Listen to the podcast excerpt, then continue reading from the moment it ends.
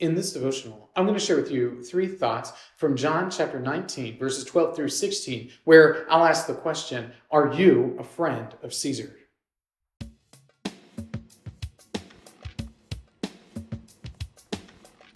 John chapter 19, verses 12 through 16 says, From then on, Pilate sought to release him. But the Jews cried out, If you release this man, you are not Caesar's friend. Everyone who makes himself a king opposes Caesar. So when Pilate heard these words, he brought Jesus out and sat down on the judgment seat at a place called the stone pavement, and in Aramaic, Gabbatha. Now it was the day of preparation of the Passover. It was about the sixth hour. He said to the Jews, Behold your king. They cried out, Away with him, away with him, crucify him. Pilate said to them, Shall I crucify your king? The chief priests answered, We have no king but Caesar. So he delivered him over to them to be crucified when Jesus is brought before Pilate as a criminal and Pilate interrogates him, questions him, he doesn't really think that Jesus is a criminal.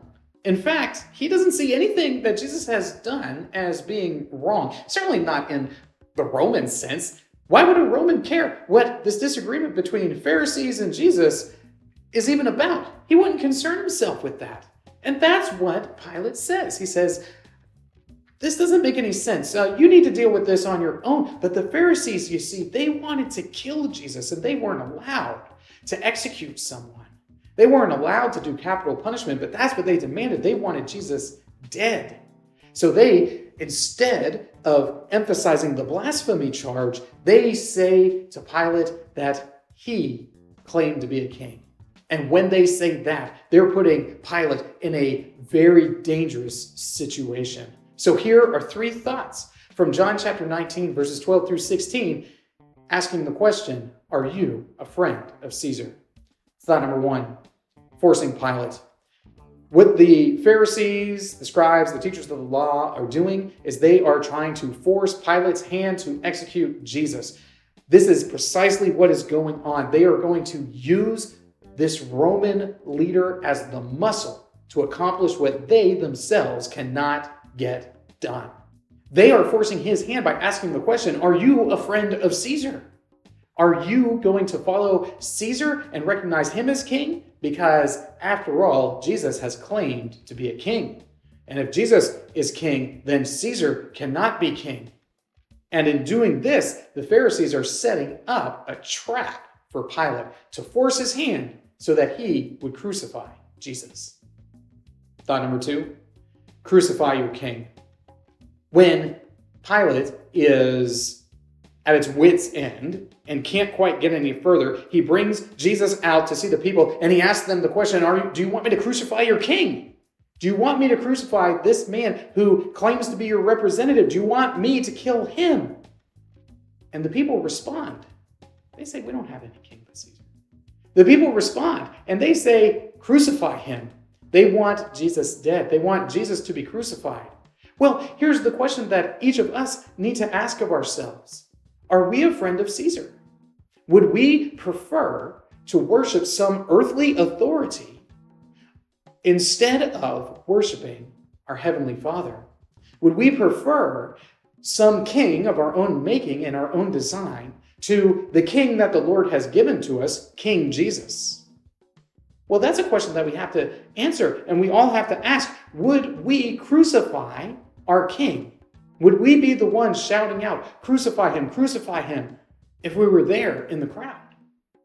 If you're a friend of Caesar, then you would also want Jesus dead. Thought number three no king but Caesar. The Jews shout out, We have no king but Caesar. And it's the priests it's the authorities, it's the religious elite who are saying, We have no king but Caesar. What should they have been saying? They should have been saying, We have no king but the Lord. They should have recognized the authority that Jesus has. If the miracles weren't enough, then his words should have done it. What about the fulfillment of all these prophecies of what the Messiah was going to be like, of the situation of his birth and his ministry? But they wouldn't have any of that. No, you see, they preferred the earthly king. They preferred to have Caesar as king rather than have Jesus as king. And because of that, because they preferred a worldly authority over a heavenly authority, they called out for Jesus' crucifixion and death. We need to ask ourselves the same sort of question. We need to ask ourselves if we would rather have Caesar as king or if we would rather have Christ as king. If you're a believer, then obviously you should be answering that you would rather have Jesus as king. And you would say that he is the greatest authority, that there's no authority greater than him in all of creation. But if you say that, that means that it has an impact on your actions and your behaviors. You acknowledge no other king but King Jesus. And you can't acknowledge Jesus as king if you are going to be a friend of Caesar. These three thoughts come from the assigned reading of John chapters 19 through 21. If you'd like to read through the Bible with me, you can do so by subscribing to this channel, by clicking on the link in the description, or by joining the Facebook group Through the Bible, where we are reading the text of Scripture together.